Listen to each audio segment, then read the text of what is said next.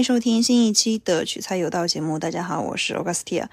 我们今天要讨论的话题是懂得异性思维，让你更成功。什么意思呢？大家有没有发现啊？就是商业上其实也比较有趣，结合最近大热的电视剧《繁花》，因为他是电影导演嘛，王家卫拍的电视剧，大家就会发现说，如果一个男人他很懂女人的话。那么他其实，在商业社会或者是在女性圈子里，他会很吃得开，很吃得香。那么同样的道理，如果一位女性，比如说她是那种啊女强人士的，女强人士的有自己的事业，但是呢，她又很懂男人的心理，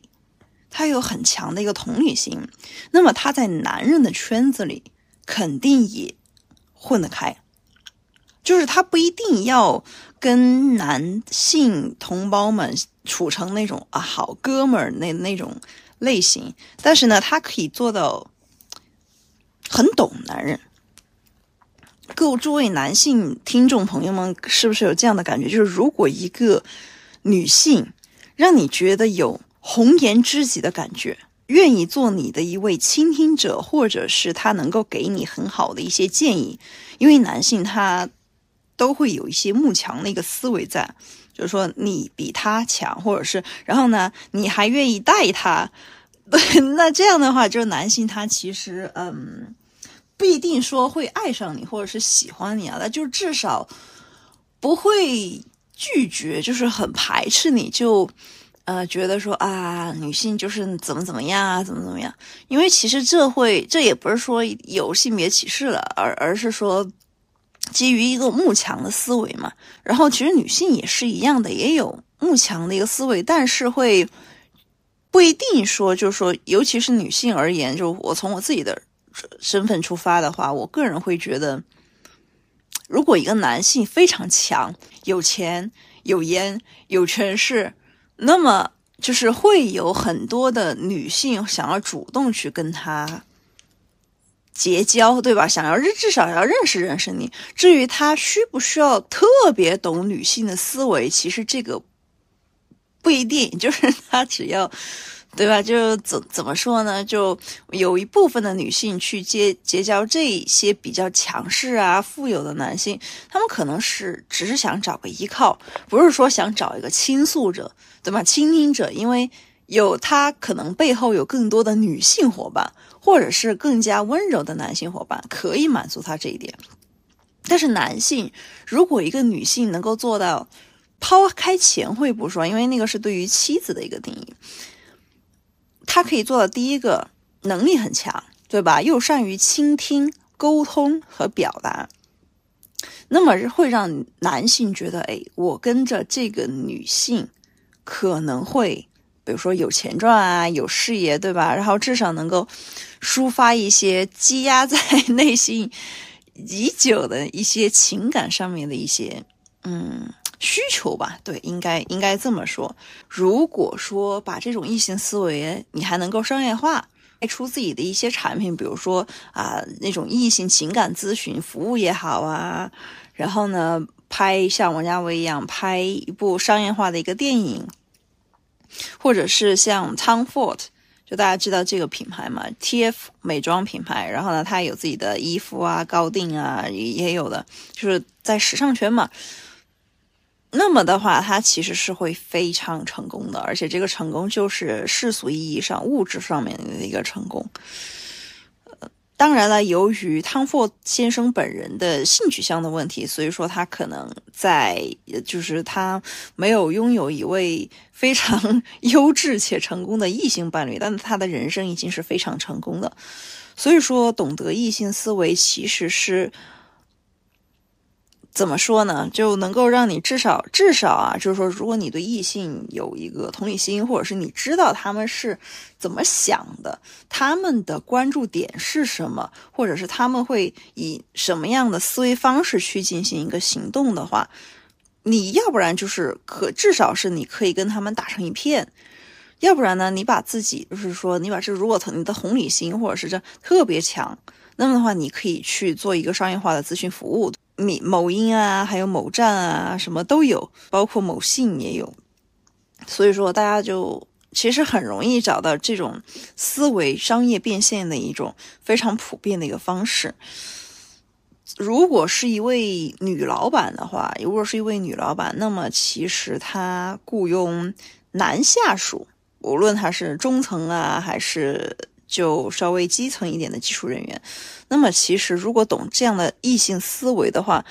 其实相处起来还是会比较愉快的。包括男上司对于，呃，女下属也是一样的，只不过就 很多时候社会社社会上会有很多，就是男上司、男老板对和女下属就是会有一些嗯潜潜，嗯潜台词或者是潜在的那种关系，我就不说了。但是如果是一位非常绅士的男性，那这个就当我没有说。但是女上司和男下属基本上很少有这种负面的这种，呃潜在潜在的一种。潜台词或者是私下的那种 关系，好，所以我们现在进入下一个更深层次的话题，就是如何拥有异性思维呢？大家都想成功，大家都想和至少是和家里的异性的长辈啊、晚辈啊、同辈进行一个很好的沟通，也少弄点摩擦出来，降低自己的沟通成本，让自己亲近一点。OK，那接下来的话就是我们来说一下几个可以。进行实操的几个小 tips 吧。第一就是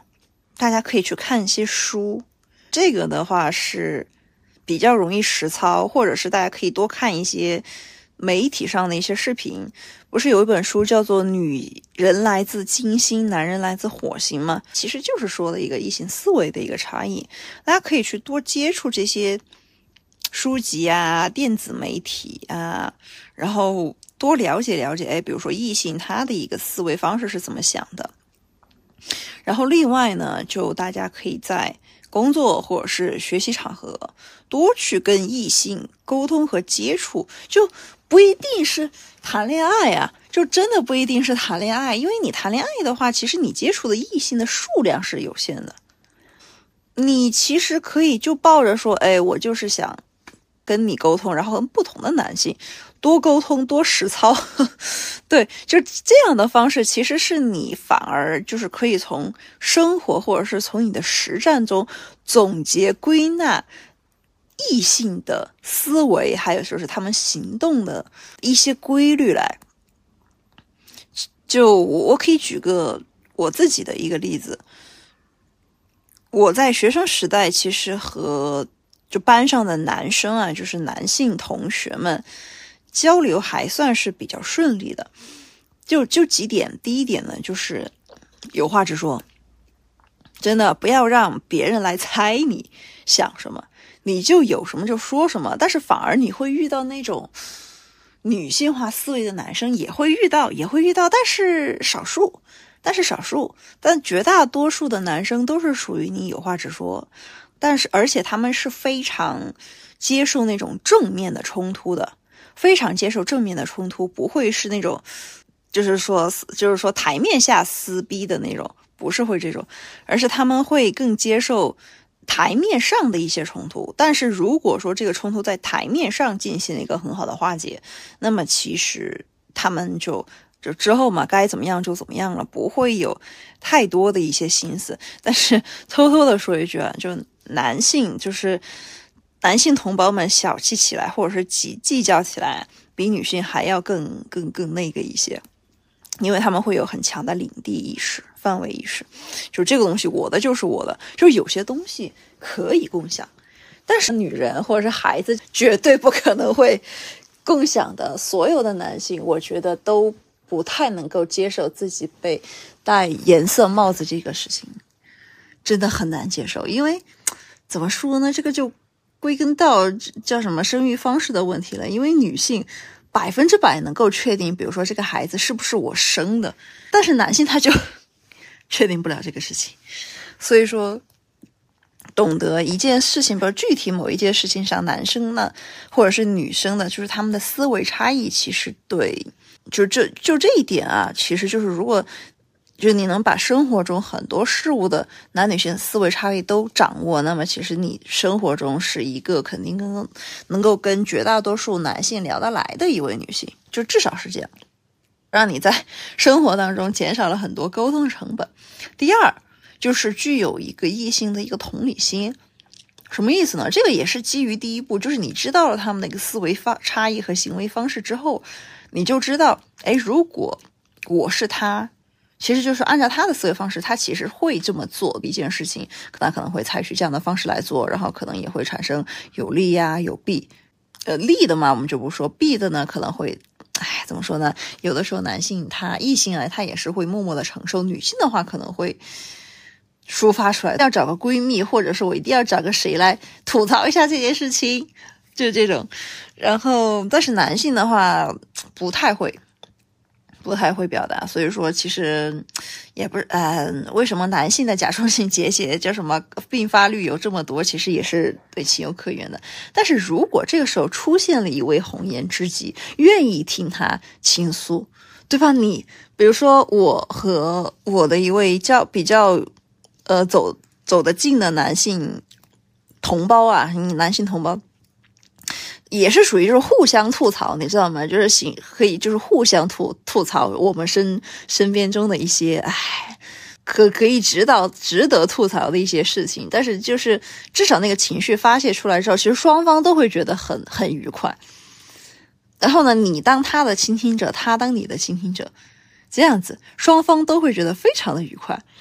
然后终于就是说，对方都会感觉说啊，终于找到了一个懂我的人。就是这种，然后呢，让自己的情感情绪得以抒发，让自己就是啊爽了，就是这种不用说什么话都憋在心里。其实这种感觉，就算是男性同胞们都会觉得 对吧，很不很不爽。只不过他们要不然是不善于沟通和表达，要不然的话，其实就是在他们的一个。生长环境当中，就小时候的话，其实被教育的就是啊，男性不能说自己很累呀，对吧？然后呢，有什么话都得憋着啊，生活就是那么的，让你要，就说一定要结婚生孩子呢？你你要结，你要娶老婆，你要生孩子，你就必须要要要有来养家呀，那你就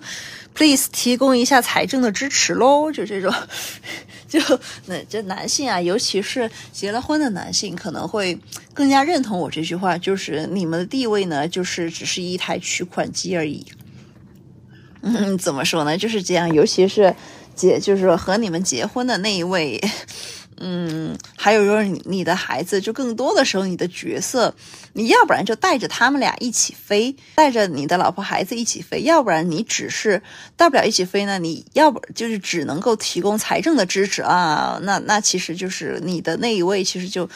看的也是挺挺明白的，你就是个提款机，要不然实在不行呢，你就只能当宝爸呀、奶爸，就这种挣。因为你挣不到钱嘛，但是你的在家庭的地位呢，还不如就是能够提供财政支持的，会更加的一落千丈。就至少在中国的传统文化中是这样的，可能西方更接受说，OK，我赚不到钱，对吧？那我就老老实实的在家里当家庭主妇，然后我就让我的老婆来那个挣钱，或者是当一个，我们我们那边叫家家乡话叫做倒插门，就就这种，就看看大家怎么想啊这个问题。然后接着就非常自然的引出了我们的第三点，就你可以当一位家庭主妇，但是呢，你或者是就是说你在跟某跟所有异性相处的关系当中，其实你要非常明白你的角色是什么，这个是基于你能够提供什么。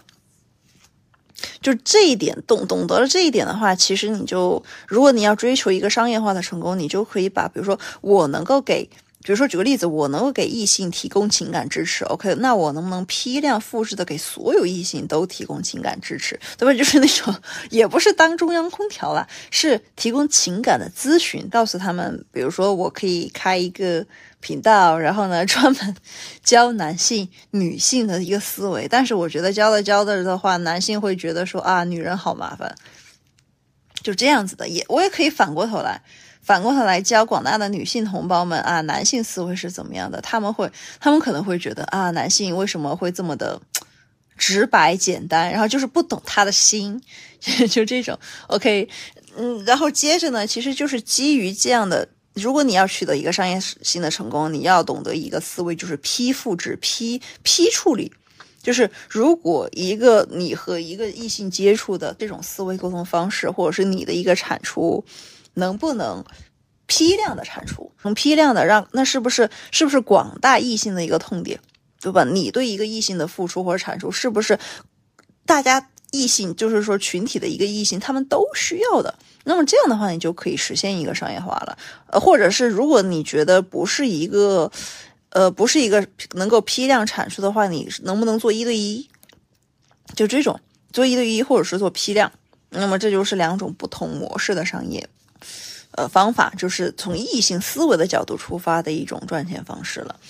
所以说，就基于以上三点，大家可以总结归纳一下。就第一个呢，你还是要去接触。对吧？第二个呢，你要就是了解掌握之后，你要有一个很好的一个同理心。接着再是说，你是要一 v 一的去应用呢，你还是要成批量的去应用呢？就这种话，其实就是说这个标题啊，还是说会让你世俗意义上的更成功，世俗意义上的更成功，而不是 非世俗意义上的更成功。嗯，大家懂的。好，那我们今天的节目就到这里，祝大家都